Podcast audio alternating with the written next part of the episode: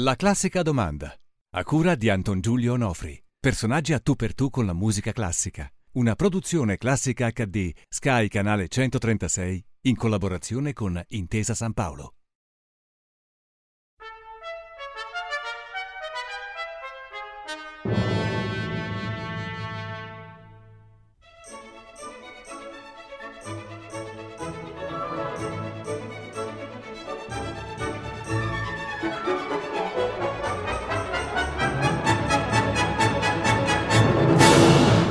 Benvenuto eh, Tony Servillo a La classica domanda, che è una conversazione sulla musica classica con eh, chi di solito nella vita fa altro e non si occupa direttamente di musica.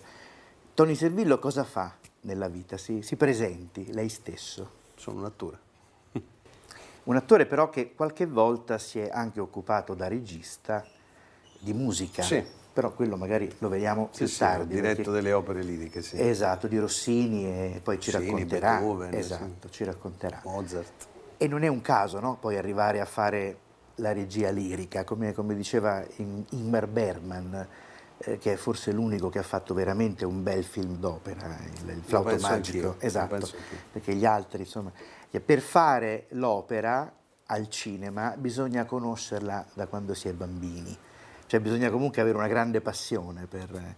E io so infatti che lei ha una grande passione per la musica classica, che poi vuol dire lirica, cameristica, sinfonica. Che cosa vuol dire musica classica secondo lei? Mi verrebbe facile dire la musica, nel senso che pur condividendo l'opinione generale che tutta la musica è bella, però io devo essere sincero e è forse politicamente scorretto nel sostenere invece che per me la musica è la musica classica, cioè sono i testi musicali, dove per testi si intende pensiero, drammaturgia, eh, capacità di cogliere come in un grande testo letterario eh, i temi fondamentali di un pensiero di un, che ha agitato un'epoca intera eh, slanci emotivi, domande, interrogativi. L'aspetto emotivo, che pure è molto importante, è una componente eh, della musica classica, ma non quella essenziale o non quella che eh, dire, mi ha fatto operare un distinguo tra un'emotività semplice, per quanto affascinante, immediata, che viene da altri tipi di musica, e invece una emotività legata a un pensiero e quindi a una testualità che nella musica classica mi rapisce. L'ascolto meditato di una pagina che ha a che fare con un'avventura intellettuale, che è quella della musica e non soltanto emotiva e che si esprime evidentemente nella musica classica, è ciò che affascina un, un, un appassionato come me, eh, non sono un esperto ma un appassionato, per cui io ascolto la musica classica con la stessa attenzione che cerco di mettere nella lettura di un grande romanzo. Leggo l'opera di un grande compositore come, come l'opera di un grande scrittore. Mentre ascolta la musica, lei cosa fa? Le spiego. Hegel sosteneva che la musica ci fa un, un effetto tale sulla nostra anima che è impossibile star fermi e quindi mal che vada comunque all'ascolto battiamo il ritmo. Ecco, io per esempio quando ascolto la musica faccio finta di, di dirigere l'orchestra, qui c'è un clacson che suona, ma non ha importanza, non ha importanza, è sempre musica. E, ehm, lei cosa fa invece quando ascolta? Mm, guardi, io quando sono particolarmente rapito da un'esecuzione o da un brano che amo appunto particolarmente, mi piace esserne sopraffatto. Non, Bellissimo. Non a secondo non a secondo il ritmo, poi può capitare quando l'ascolti in maniera più distratta, ma se, se l'ascolto come cercavo di raccontare prima, in un clima di totale concentrazione, come quando uno legge o approfondisce un testo di letteratura, un testo drammatico, io cerco di, di esserne sopraffatto e quindi forse vivo una condizione fisica estatica, cioè come dire, anche perché credo che la musica abbia una capacità rispetto alle altre arti di farci ricapitolare l'esistenza, cioè mette in moto i pensieri senza tenerci nella sua astrattezza, attaccati a niente, per cui tu fai un viaggio dentro te stesso, dentro la tua vita, la ricapitoli e ne resti sopraffatto. E dall'altra parte, in un'epoca in cui siamo anche un po' vittime di un'eccessiva secolarizzazione, la musica invece ci impone una trascendenza, no? cioè ci impone un rapporto con, non con il logos, ma con qualche cosa che, che, si, che ci sfugge, no? che è legata al mistero, per cui è eccitante assecondarla ritmicamente, ma io devo dire che i momenti di massimo godimento sono quelli che corrispondono a quell'occasione che ti offre la musica di essere rapito. Quindi se ho ben capito, anche in compagnia comunque l'ascolto, Guardi, io non silenzio, l'ascolto in compagnia, non l'ascolto devo in essere compagnia. sincero, però magari mi in piace molto concerto. in una sala da concerto Ecco. condividere, Esatto. però vede, io mh, qui entra poi in campo un, aspetto del, del mio specifico professionale, cioè il teatro, mi riferisco alla prosa, è un'espressione della comunicazione che si fa rivolgendosi a una moltitudine, eh, però tenendo molto presente il tu, cioè io sto parlando a te. L'eccitazione della sala teatrale è l'eccitazione che contemporaneamente fa percepire che si sta parlando a un'assemblea e contemporaneamente quella persona che è sul palcoscenico sta parlando direttamente a te. Esattamente. Questa è un'emozione che comunica anche una serata all'opera, una serata sinfonica. Nella riproduzione della musica, che è tutt'altro modo di sentire la musica, io ho scoperto per la prima volta i quartetti di Brahms, per esempio, quando li ho sentiti dal vivo, dopo averli sentiti per anni eh, attraverso la riproduzione del- dello stereo, invece poi li scopri dal vivo perché la musica va ascoltata dal vivo. Però quando la ascolto, ecco qui, eh, sul divano di casa mia o in tournée con, con una compagna fedele che è la radio, mi piace ascoltarla da solo. Quindi adesso veniamo al, al- al teatro, visto che lei si è occupato manualmente. quindi, Di teatro musicale, Mentalmente, intendo, teatro sì, musicale. sì.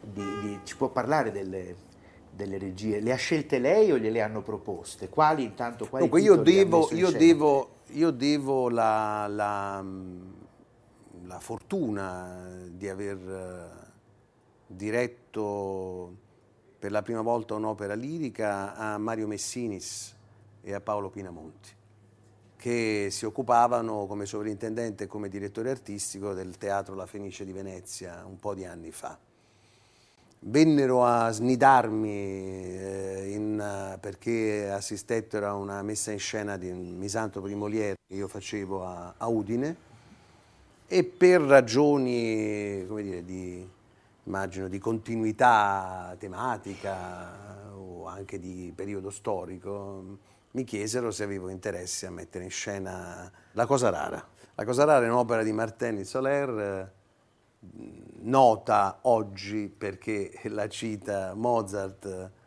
al banchetto Don Giovanni. nel Don Giovanni e la cita in uno dei suoi motivi più famosi perché la sente, no? la dice bravi, cosa rara. E quella è stata la mia prima regia lirica, però poi subito dopo un impegno importante che erano le nozze di Figaro. Da allora mh, ho avuto quasi sempre la fortuna di poter eh, mettere in scena delle opere liriche che avessero all'origine un testo drammatico, quindi Boris Godunov, eh, Fidelio no naturalmente, ho fatto Fidelio, italiano in Algeria, Aix-en-Provence, un'esperienza che considero tra le più belle della mia vita per eh, l'opportunità di toccare un materiale drammaturgico e una musica meravigliosa, Arianna Nasso di Strauss, fatta sia, sia a Lisbona che in Italia, insomma un rarissimo Cimarosa. Insomma, quindi un, un curriculum eh, Possiamo più che discreto, montarlo. no? Sì, sì, sì, una decina, una e allora decina di adesso, prima di andare in pubblicità e per poi tornare con la classica domanda, Eh, eh, a bruciapelo, eh, Mozart, Beethoven, Strauss, Strauss, Cimarosa, Mussorgsky. eh, Mussorgsky, con quale di questi andrebbe a cena volentieri? Io sono molto affascinato da Strauss, mi piacerebbe Sarebbe incontrare. sicuramente Mi sarebbe piaciuto molto, infatti. molto, molto, perché mh, con Hofmannsthal riproduce una coppia che era quella da Ponte Mozart tra, que tra quelle che hanno raggiunto i vertici nella produzione e nella, e nella bellezza, nella comunione nel realizzare un testo teatrale eh, musicato, no? cioè, tra il libretto, quella comunione eccezionale tra il libretto e la, e la musica. E poi perché a me piacciono molto in generale, lei l'ha visto entrando qui a casa, Brahms, Stravinsky, ma non solo nella musica, anche nel teatro, quegli autori che hanno un piede nel passato e un altro non a caso nel periodo classico proiettato esatto. nell'avvenire. Esattamente, no? sì. Allora, devo dire, la, la, forse la, l'opera lirica raggiunge un suo massimo compimento, no? sia dal punto di vista della della realizzazione, del pensiero, della bellezza, ma anche della necessità da parte del pubblico no? di sentirla come poi scompare piano piano. C'è un godimento straordinario nel racconto, una felicità, una bellezza straordinaria e anche però una uh, orchestrazione, un'audacia, una, una capacità. Io non credo che se lei uscisse a cena con Strauss, Strauss le parlerebbe di tutte queste cose. Penso che parlereste di tutt'altro, di donne. Può darsi. Aveva anche... di birra, parlereste. È probabile. Di... Perché sì. era un grande compagnone. Perché era di, di Monaco, quindi esatto, era un, stava... un, uomo del sud. era no. contento di, di, di, vivere. Non lo so, io, io trovo, devo dire che tra... Forse perché l'idea di uscire con Mozart mi spaventa, mi intimidisce Ecco, e allora probabilmente... Paura, adesso devo interromperla perché eh, dobbiamo andare un attimo in, in pubblicità e torniamo mm, dopo Vabbè. con la classica domanda che non è solo la trasmissione ma la classica domanda che farò a lei come a tutti. Rieccoci qui con Tony Servillo, la classica domanda, eccola qua, non si spaventi, eh, per carità, una cosa no. ecco, molto personale ma anche eh. molto affettuosa. La sua prima volta con la musica classica?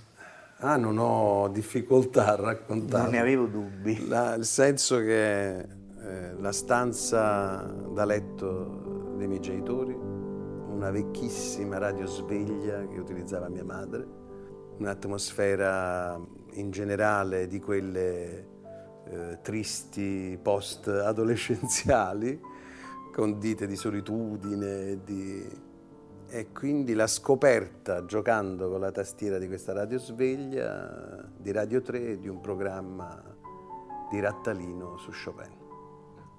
Attraverso l'ascolto che diventò un appuntamento quotidiano eh, di uno Chopin presentato da Rattalino non come un musicista per signore, che sembrava nella cultura di una cittadina come Caserta, la cosa più ovvia da pensare è un pensiero su cui rimanere per tutta la vita, invece come di un gigante del, del, pensiero, del pensiero, musicale. E allora da lì mi si è schiusa una, un'avventura che continua ancora oggi di, di fascino per la musica classica. Quindi ricordo perfettamente, parliamo credo degli inizi degli anni Ottanta, insomma non ricordo adesso la data esatta di questo programma, però era un programma curato da Rattalino, questo lo ricordo E benissimo. la sua età era? Io avrò avuto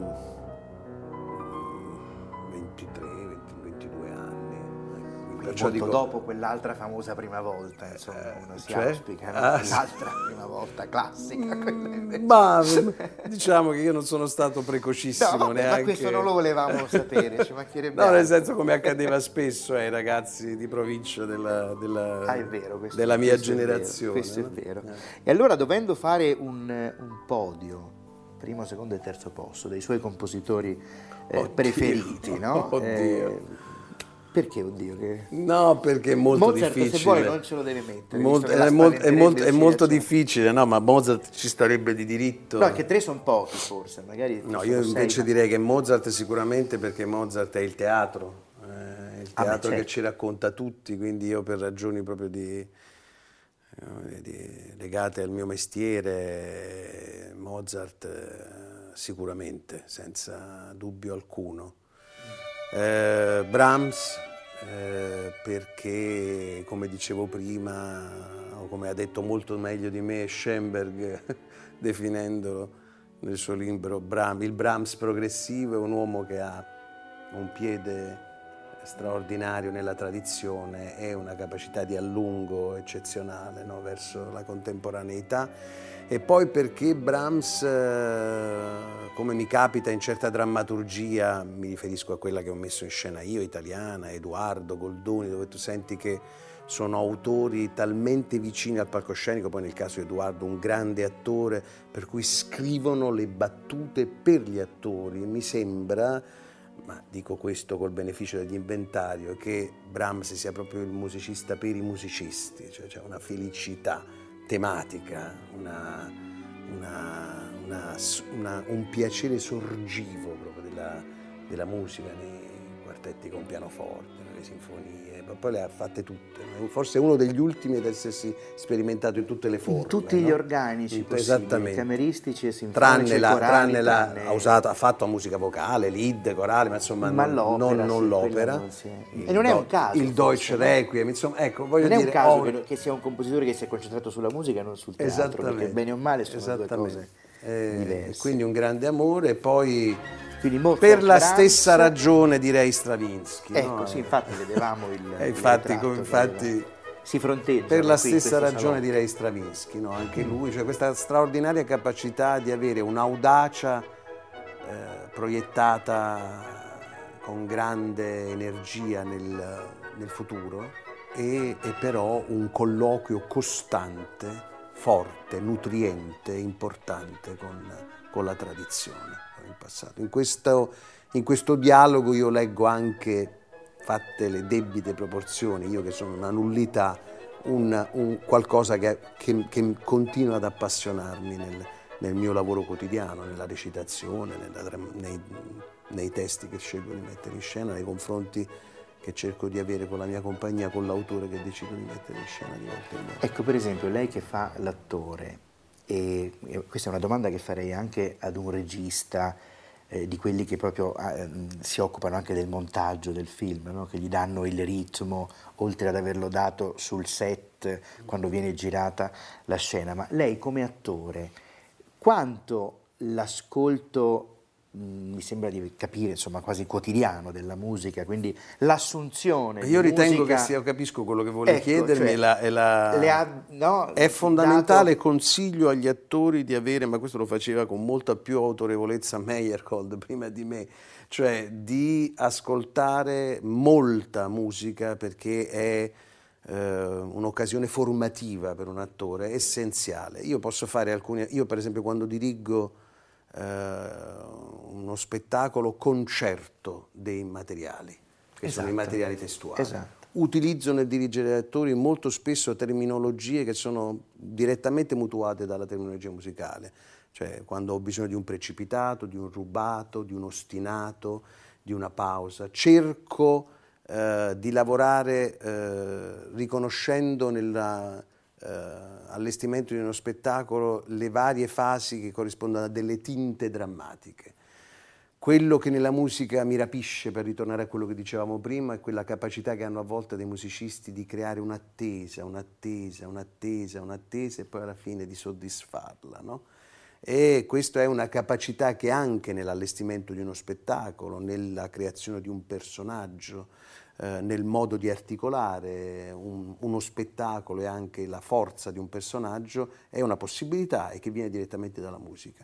Il colore, la prossemica, cioè la capacità di riconoscere attraverso una conoscenza che ti viene del ritmo mutuata direttamente dalla musica, di riconoscere lo spazio nei suoi valori di posizione ritmica, per cui quell'attore è lì e si alterna a quell'altro, quell'ingresso corrisponde a un altro, secondo delle regole musicali che però governano gli ingressi e le uscite eh, di un attore o le posizioni di un attore rispetto a un altro in palcoscenico, no? che, che, hanno a che fare con la profondità, con e sono regolate da un senso del ritmo che viene direttamente dalla musica, per cui il ritmo è legato anche, o l'educazione al ritmo educa anche alle disposizioni o al rapporto che un regista e un attore ha con lo spazio scenico. Quindi secondo me mi ricorda qualcosa che si chiama forma sonata. Esattamente. No? Che sì, non volevo, la sezione non volevo, aurea esatto. per quanto riguarda la, esatto. le arti visive, no? la, la non, vo- non, volevo avventurarmi, eh. però insomma è, è secondo me profondamente formativa e chi non ha orecchio in questo senso ha qualche difficoltà secondo me. Adesso parliamo di una, di una le faccio una domanda un po' più impertinente, per chiudere proprio un brano famosissimo, comunque molto popolare, un brano, anche se non famosissimo, molto popolare, comunque un brano noto di cui lei non ne può più. C'è, esiste? No, mm, perché mi accade con la musica, ecco, per esempio, io non credo neanche, eppure ho una discoteca abbastanza nutrita, credo di non possedere la danza delle ore di Ponchielli, che, che sta nelle famose miscellanee L'ho riascoltata diretta da Karajan eh, recentemente, non mi ricordo neanche più in quale occasione, forse ero a casa di amici, forse l'ho sentita alla radio, mi è sembrata in quel momento in cui l'ho ascoltata, quindi legata a quel momento, quindi condita di circostanze che il nostro cuore non conosce in quel momento e che fioriscono nel momento in cui ascolti una musica bella, ma lo stesso repertorio di Tchaikovsky, ho avuto la fortuna di assistere ad una prova di Temirkanov eh, del, dello Gigante. schiaccianoci. Mm. Allora, quante volte abbiamo sentito e quante volte è stato utilizzato, però poi invece diventa una scoperta. Quindi mm, non so, non c'è, non, non, saprei, non saprei. La musica è talmente importante per me che quando ne parlo ne parlo sempre con un rispetto forse eccessivamente reverenziale, per cui mi piace sommare piuttosto che allontanare o dire... E tra l'altro porto una tale venerazione per questa forma d'arte che, che proprio nella sua astrattezza probabilmente oggi mette, è tra quelle che ci fanno, insomma, che, che ci allontanano di più dalla, dalla, contingenza, dal reale, che certe volte è piuttosto insopportabile, che non ne faccio mai uso negli spettacoli. Cioè, ah, io non uso la musica come ancella uh, o come colonna sonora perché non so che cosa dire con un testo, non so che cosa far fare un attore, allora ci metto una musica che proprio detesto. Uh, cerco di che approfittare. Delle volte sembra una scappatoia. Ah, infatti, molto spesso è una scappatoia, molto Vero. spesso è un alibi per gli ignoranti, no? esatto. utilizzare per cui vedi. Per acchiappare anche un po' di pubblico. O, oppure per ricorrere no, in maniera proprio veramente bassa a quegli aspetti istintuali che della musica sono fondamentali, ma che non sono soltanto quello. No? E invece, invece l'ascolto, l'approfondisco la, per nutrirmene e utilizzarla in altre zone del mio lavoro, che, che con la musica sembrerebbero non avere niente a che fare, invece hanno molto a che fare. Allora, chiudiamo qui. Su, poco fa lei ha nominato due enormi, grandissimi interpreti, Temirkanov e Karajan, e quello che lei ha detto risponde alla famosa domanda che le avrei fatto quanto un interprete può influire sul brano, no? Perché lei mi ha detto che Guardi, in quel momento Karen se mi consente, se mi consente di dire qualcosa a proposito di questo, perché naturalmente per questa è la cosa più affascinante per un attore, cioè leggere, oltre al rapporto con la musica in generale, su cui credo di essere stato, mi auguro, abbastanza esaustivo, ma molto spesso i testi, eh, le considerazioni dei grandi direttori d'orchestra nella lettura di un testo e nell'interpretazione di un testo sono stati più illuminanti che non eh, i, i, testi di grandi attori o di grandi registi o di grandi teorici del teatro. Perché ricordiamoci certo. che il direttore d'orchestra è uno che interpreta in atto ed è esattamente quello che fa anche l'attore. Esattamente. Cioè, interpreta in atto, no, dà eh, cioè, la, la, una, una una lettura del testo eseguendolo. Questo è quello che naturalmente affascina. Nel caso dei grandi direttori, per esempio, questa ostinazione che aveva Kleiber nello stare sempre sullo stesso repertorio no? non, che ha qualche cosa eh, dell'atteggiamento che ha Morandi no? nello scegliere l'oggetto della sua indagine, che sono eh, delle immagini del quotidiano che lui porta a una tale decantazione per cui li rende quasi metafisici, no? aspetti dell'irreale. Nelle esecuzioni di, di, di Kleiber rispetto ad altri direttori, di, so, della settima, di Beethoven, si sente dentro un'aria in più.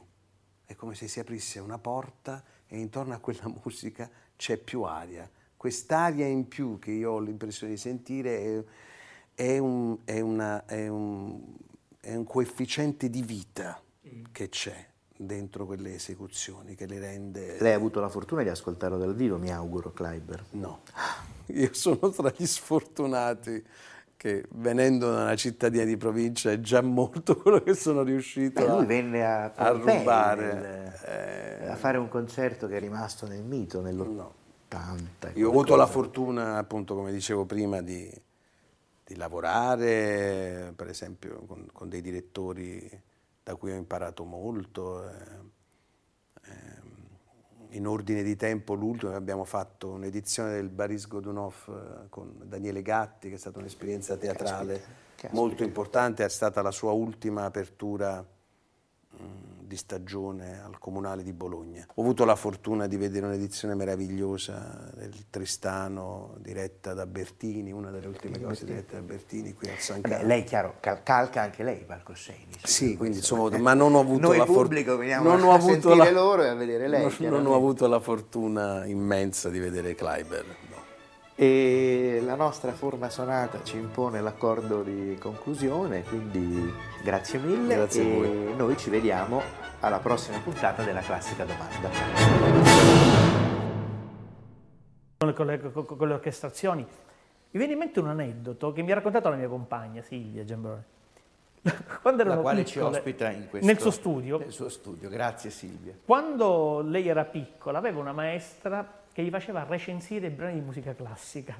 Addirittura. Eh. Trovo che sia una cosa molto intelligente. Io ringrazio questa maestra che credo sia ancora in attività, che non conosco, perché è molto bello anche sapere il bambino che poteva scrivere questo Bach mi ha toccato, mentre questo Mozart non mi convince perché è semplice. Dico tanto per dire, per certo, banalizzare, certo, ma, è... ma è proprio interessante capire in che modo noi ci poniamo fin da piccoli nei confronti di qualcosa di così grande. Davide Nia, lanciamo un grande acuto di, di, di, di SOS per questa musica tanto bistrattata e torno a dirti in bocca al lupo per la tua narrazione di Lucia. Grazie mille Crepi, io ringrazio tutti voi per, per questa um, opportunità di poter parlare della musica classica, permettendomi di dare un consiglio a, a te la chiusa, a te la chiusa a con un consiglio. Chiusa. Andiamo ad ascoltare la musica classica dal vivo, anche senza sapere cos'è che stiamo andando ad ascoltare. E se ci piace cerchiamo di capire in che momento è stato scritto quel brano e perché. Perché se è potente rimane una eco che si stempererà, ma è proprio nello stemperamento la bellezza delle cose, che vibrano, poi cadono, ma prima di schiantarsi a terra danza.